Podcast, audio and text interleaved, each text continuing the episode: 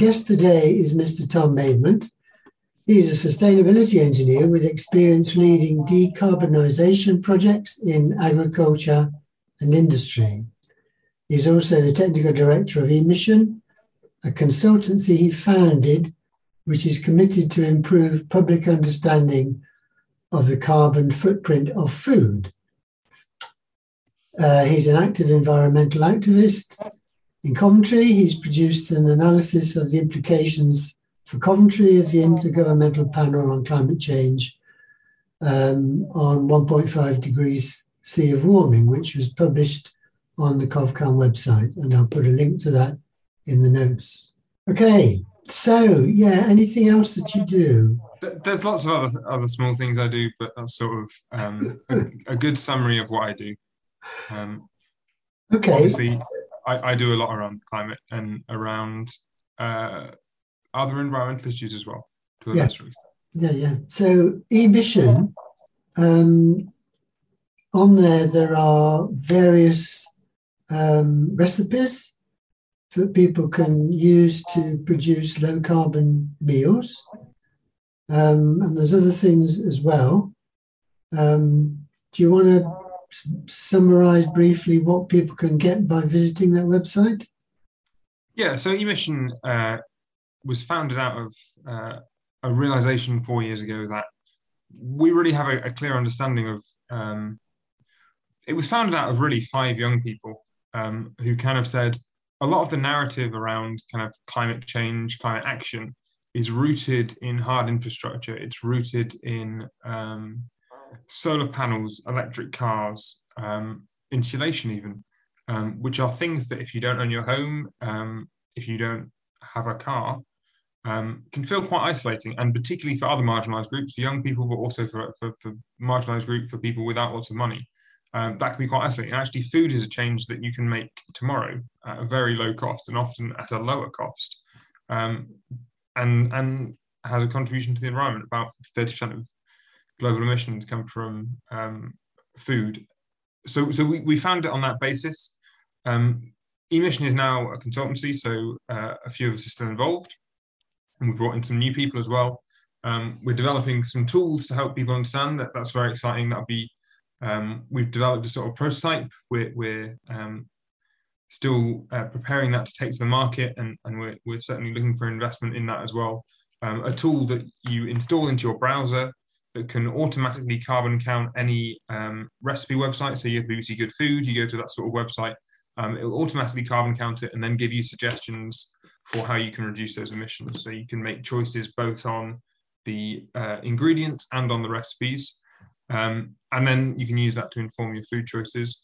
Um, but we're also, uh, we've developed a, a number of uh, educational tools uh, and we provide consultancy to the hospitality industry um, and, and, to wider industries as well um, within that as well. Um, if you go to the website, there's some resources, as you said, um, some low carbon recipes, but also some resources a little bit more about what we do. So the amount of people's carbon footprint based on their food, what's the, what's the approximate figure? About thirty percent. So um, thirty. Yes. Okay. Uh, it, it's the biggest single thing you can do tomorrow to change your footprint. Um, it's broadly similar to so the emission generally the emissions from uh, people's well 30% of global emissions come from food the food system um, and that compares similarly with um, transport. And I, I, think we hear a, a really clear narrative and we've heard that for a long time around food, uh, sorry, around um, transport in a way that maybe we haven't with food. Um, and actually, the, the, the, food choices you make can, in many cases, be more impactful. It's really interesting when we look at the, the data for uh, individual recipes. Um, you see a real um, kind of long tail of the recipes. So when we did um, this work, the, the median uh, dish portion is um, just over, it's between one kilo and, and, two kilos of CO2. But actually, some of that really highest impact dishes were um, in the kind of uh, almost 100 kilos per, um, per dish uh, of CO2. and what our tool allows you to do is shrink that tail. So most meals don't change, um, but by changing sort of that 20% that's that long tail, you can. Uh, we achieved 80% reductions in our our trials, um, and that's something that we'd be really keen to.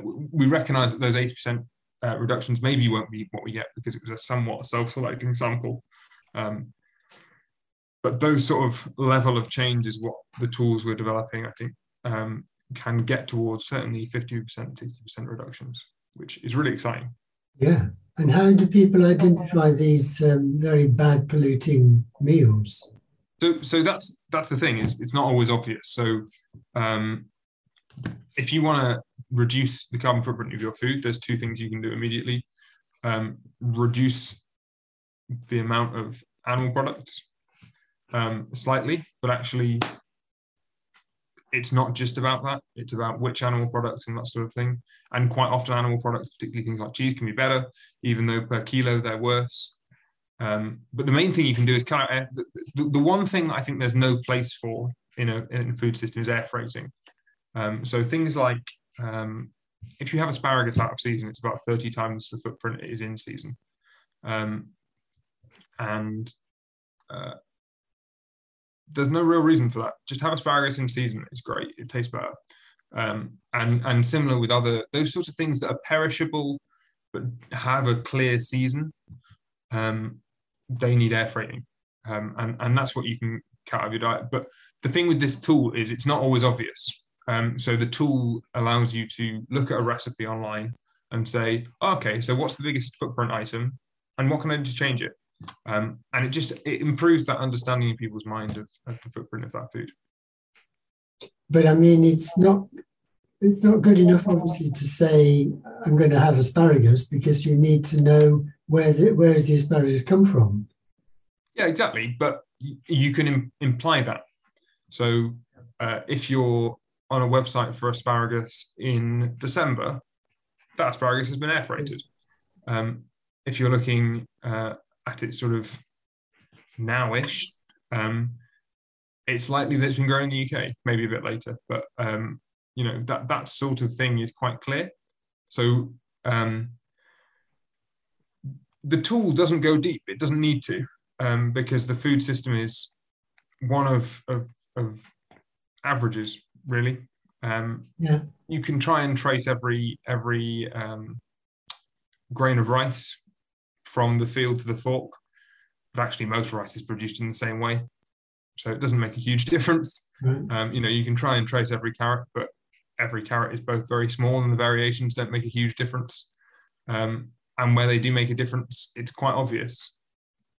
Um, so we're we're able to sort of apply that, that to our technology to kind of um, build a clear picture of, of the emissions. Because the consumer, um, when they're going around the supermarket, um, they might, I don't know if they would, but they might want to compare, you know, the emissions from this food just as they compare the amount of fat and whatever is in the food. Now, the, the, the, the, the ingredients, the, the fat and the sugar and all that, are already marked on most foods but the amount of greenhouse gas isn't. Now, as I understand it, Tesco did an experiment some time ago where they're actually marking foods with the greenhouse gas that that food was contained. I'm not sure how they did it. But it, in fact, I think they, they stopped doing it. Nobody else was following them. Um, and I can't remember why they actually stopped, but do you think? Do you think that they that supermarkets should be marking their food up in that way? I think it's likely that we'll see carbon labeling of some kind um, proliferate. We're already starting to see it on some products. So uh, Quorn carbon label their products. I, I, I, think yeah, it's pretty inevitable that it's coming. Uh, we're seeing a lot of um, retailers globally examining it. Um, we're seeing some restaurants the thing with um, the food industry, you have a very small number of retailers. Let's say ten-ish in the UK, mm. not that many globally, even hundreds, but not not more than hundreds. Um, uh, in the uh, so a lot of these things happen in food service. They happen in um, restaurants, basically, um, and you, you're starting to see restaurants put um, carbon footprint on menus. So I think it's uh, and you're starting to see some retailers take an interest as well. But I think um, that's what you. I, I, think it's inevitable that, that some level of carbon labeling is going to come, and, yeah. and, you can already see it happening. It's uh, just one of those things about how do we standardize it? How do we agree what's a good yeah. enough? How would a restaurant work out the carbon footprint of their if they devise the recipe themselves? They pay us. They pay eMission. Oh right, okay. Um, or, or, or, you know they'll use one of our tools. We're, we're also developing tools for restaurants um, that allow them to, to essentially do that. A chef to sort of carbon count as they go along. Okay. And then you mentioned this. Um, I, I, think it was an extension to a web browser. Was it that you could use? So, or was it an app that you installed on a? a yeah, no, a web browser extension. So, does that know what country you're in? Because obviously, the you know what's in season in one hemisphere is out of season in the opposite hemisphere. So, does it know? Does yeah. So, so that's that's the sort of thing you've got to um, understand. Um, it, hemispheres make a difference; they don't make uh, a, a big difference. Really, the, the thing is, we have such a globally interconnected. You're you're right; they do. Um, we have such a globally interconnected food system that um, actually a relatively not small, but a, a, change of country going from the UK to Spain, you get a lot of things in season a lot earlier. Yeah. Um, but th- those are the sort of things that, yeah, where, where you are makes a difference. We're in such a globally interconnected food system that it makes a difference only on quite a limited number of products, but uh, it's certainly something that uh, we're building into the tool. Okay. Um, is is that sort of uh, seasonality and where is it seasonal has to depend on location. And the other thing that struck me when I was looking at your website You've got a number of recipes on there. Have you ever thought about producing a recipe book so people can, you know, buy the buy the recipes and, and follow the book? I, I, would say I think we, we've worked with um, recipe creators, and that would be more where we'd focus. Um, it's not our core skill set. We don't have a um, a chef who is part of the business um, I think it's probably not not where we would focus, if I'm honest. Yeah, I mean, it would it, would be cool, and and and definitely we'd be interested to work with someone else who was that was more their skill set. But um, it's a lot of work for potentially, um, a lot of work for us to do a lot of the the cookbook stuff where we're not specialists. Um, and we'd much rather, you know, we, would be really open to working with yeah. a, a, recipe book producer to kind of yeah have that as part of it, particularly if someone was looking to produce a low carbon recipe book. Yeah, yeah. Because I think there are some, I think I did some research and I actually bought one some time ago, but there are not many. And I don't think they give the same information that you give on your website. I need to. Oh, big green cookbook, it says. Yeah, but it doesn't it didn't give the same information that you give. Okay, so there's a market opportunity for a publisher there um, but like you say, they need experience in that market because it's not. Yeah, I'd, I'd be really keen for them to reach out to us, emission.org.uk. Um, yeah, yeah. Kind of look at that. Yeah. Okay, so going back a little bit in time, um, I mean, how did you get where you are? You presumably went to university somewhere, didn't you? What did you do? Uh, so I, I was very lucky. I studied automotive engineering with sustainability. Um, when I was 18, I got uh, onto the undergraduate program at Jaguar Land Rover. I spent five years um, working on electric cars with them. Um, then I uh, was very fortunate to be uh, join the graduate scheme. was was uh, in the uh, responsible business team and was in the right position at the right time, um, and and worked on developing their net zero strategy.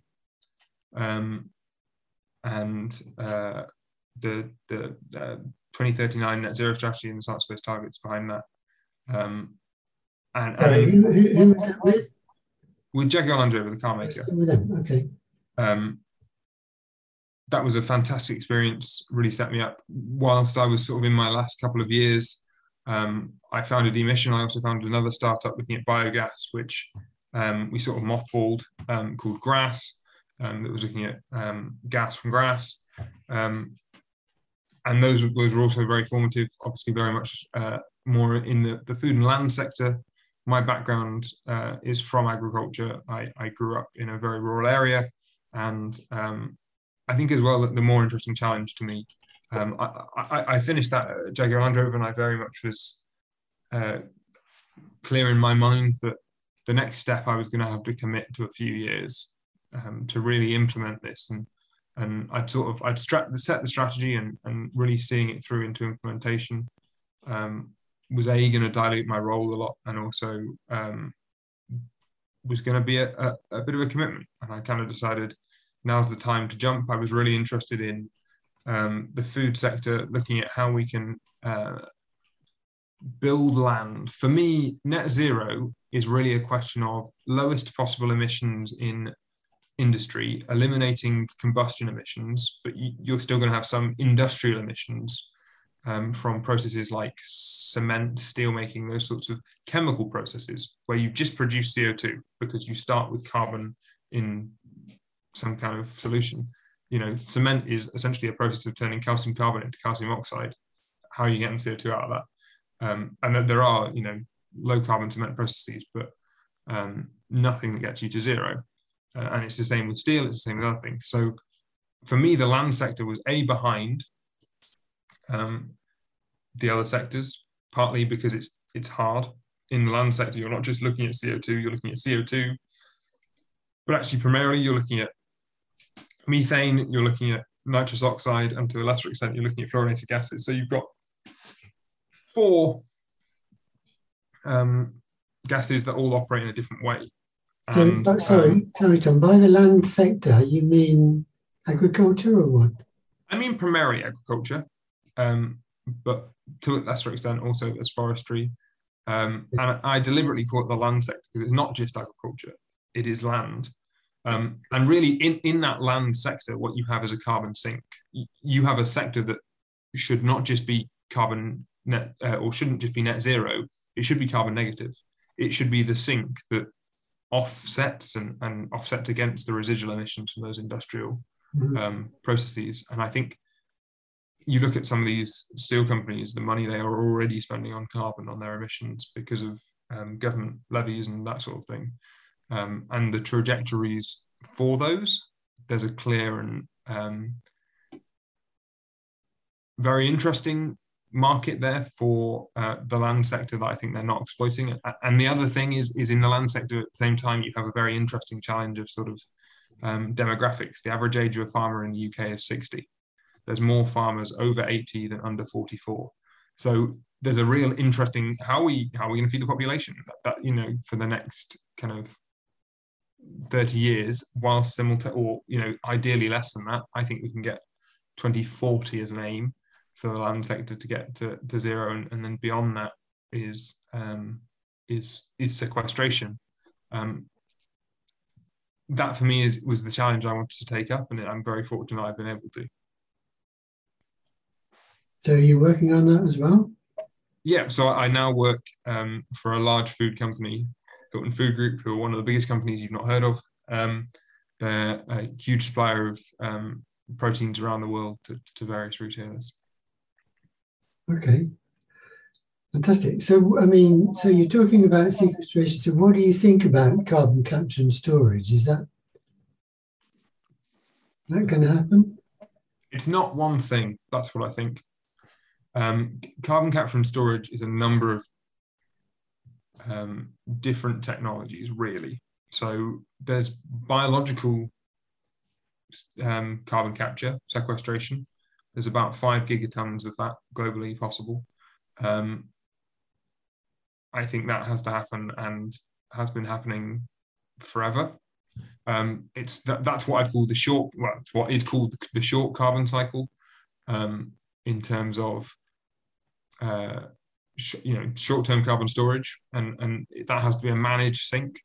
Um, there's then sort of geological storage, uh, which is basically putting the carbon you took out of the gas well and the oil well back into the oil and gas well, or it's turning the carbon you took out of the oil and gas well um, and putting the atmosphere back into calcium carbonate rock, which is sort of the reverse cement process, if you like. Mm-hmm. Um, and that's really two. So, so really, you've got a two twofold problem there.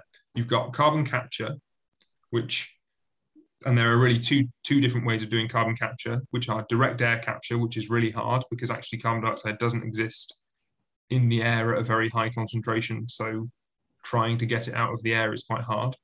And then you've got carbon capture from industrial installations, which is pretty easy because you essentially just put a pipe on top of the chimney. Broadly, it's not that simple, but broadly, um, it's certainly simpler than getting out of the air because you know in a chimney it's going to be a, a concentration of 15 20% that sort of region. Um, whereas uh, and, you've just got to get the nitrogen out sort of thing.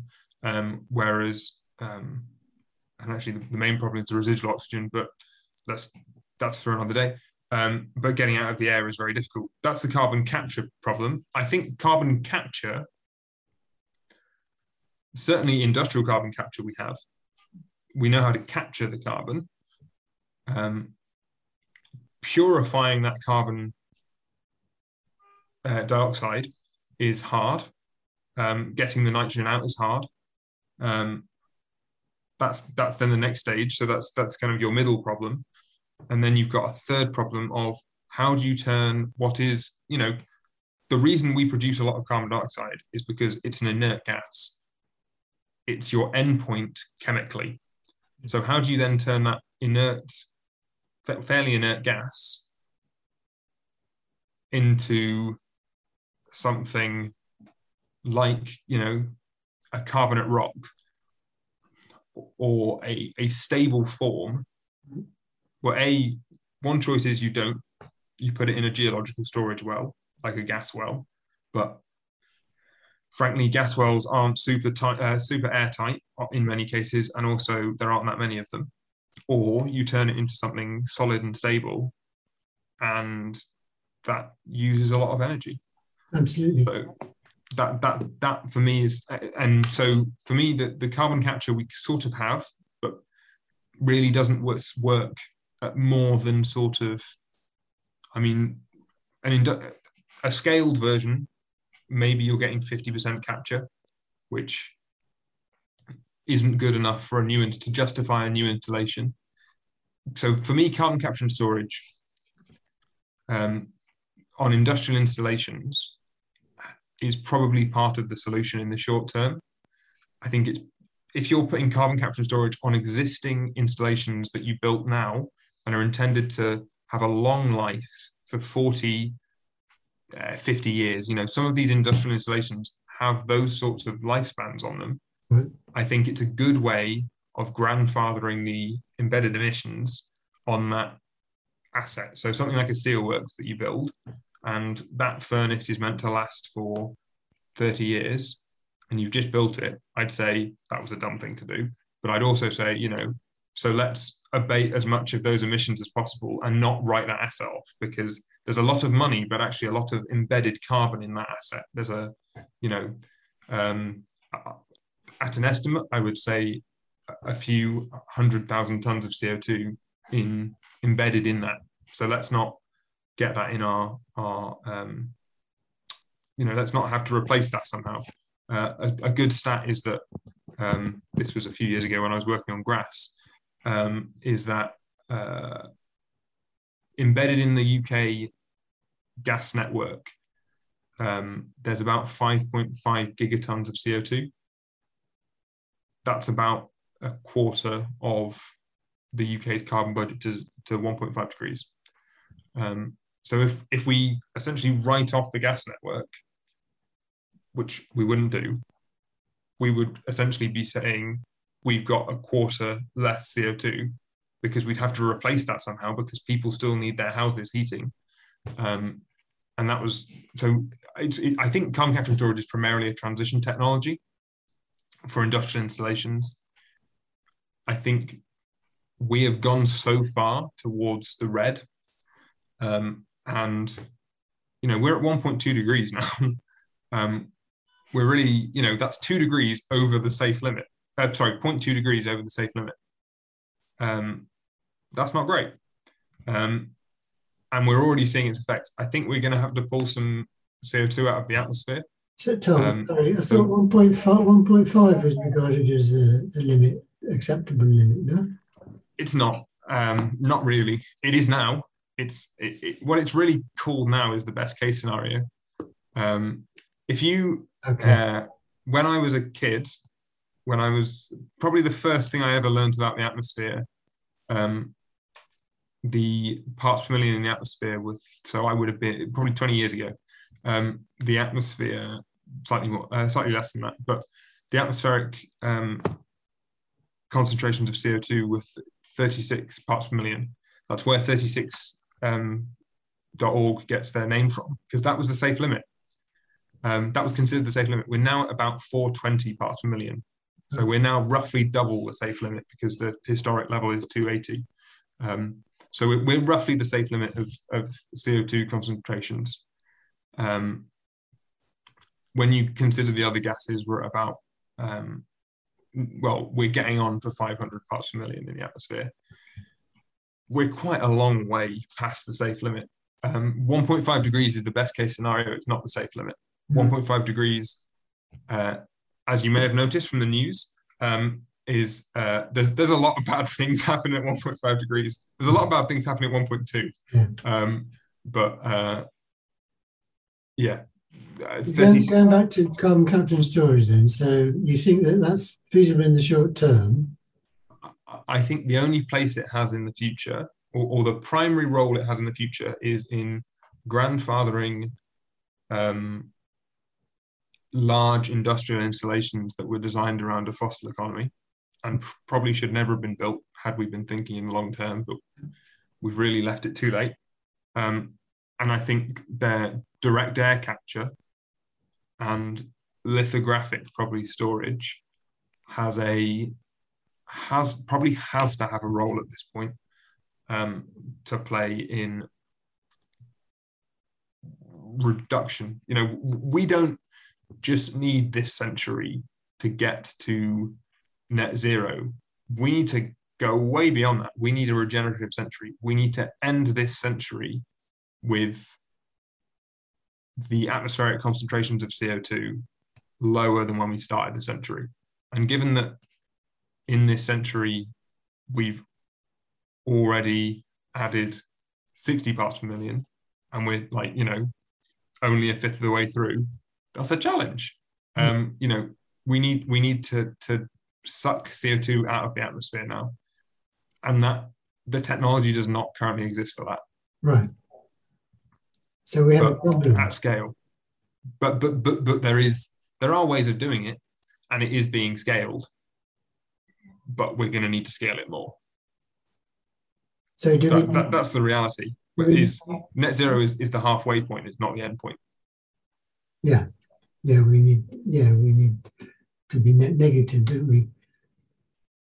So, I mean, so how does forestry fit into the carbon capture and storage program then? Is it reforestry, reforesting the, you know, the wasteland that uh, you know, has, become sterile because of man's usage? Is that and, and growing new forests? Is that where does that, is that part of the solution?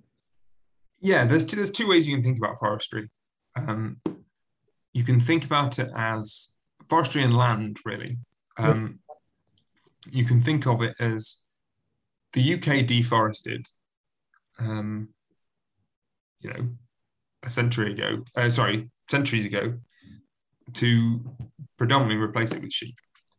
And we have a lot of land now, and a lot of Scotland is now being reforested, actually. But um, I think forestry has to be part of it, but you can think of it in two ways. And you can think about what are we currently afforesting or reforesting, and almost say, well, that that's a forest, it can store this much. Or it did store this much because we're still afforesting in most places. Uh, sorry, deforesting, not afforesting. Um, and and and now it's not storing that. Or you can kind of say, you can think of it, and, and that's sort of the analogy I'd give to that is, is you're buying that carbon and you're throwing it away. Um, you can also say, and this is something Tim Searchinger does at, at Princeton, is kind of say, maybe we should pay rent on that land. Maybe we should say any land that should that, that has historically been forested or could be forested that is not currently forested there's a cost to that in terms of carbon and we should assume that that land, that that that cost is baked into that land um, so a hectare of the uk could store you know let's say 250 tons of co2 it isn't because it's got you know a garden on it or houses or whatever. Um, and those, those sorts of things. Um, forestry has is part of it, but as I said, land management technology gets you maybe five gigatons. That's sort of the peak of what afforestation can do. Um, and we are currently producing around 50 gigatons. So it gets you some of the way there, but it doesn't get you all the way there. Very far. Okay. Well, we've had a, we've had to think about the, the bigger picture. Let's come down to Coventry then, if you, if you don't mind. So there are a number of people who criticise what Coventry City Council is doing or not doing to stop global warming. What what's would you like to give an opinion about how Coventry is is, is doing to uh, to so help solve the problem? Coventry as a city, and maybe as the city council, but just in general, Coventry. What's your opinion?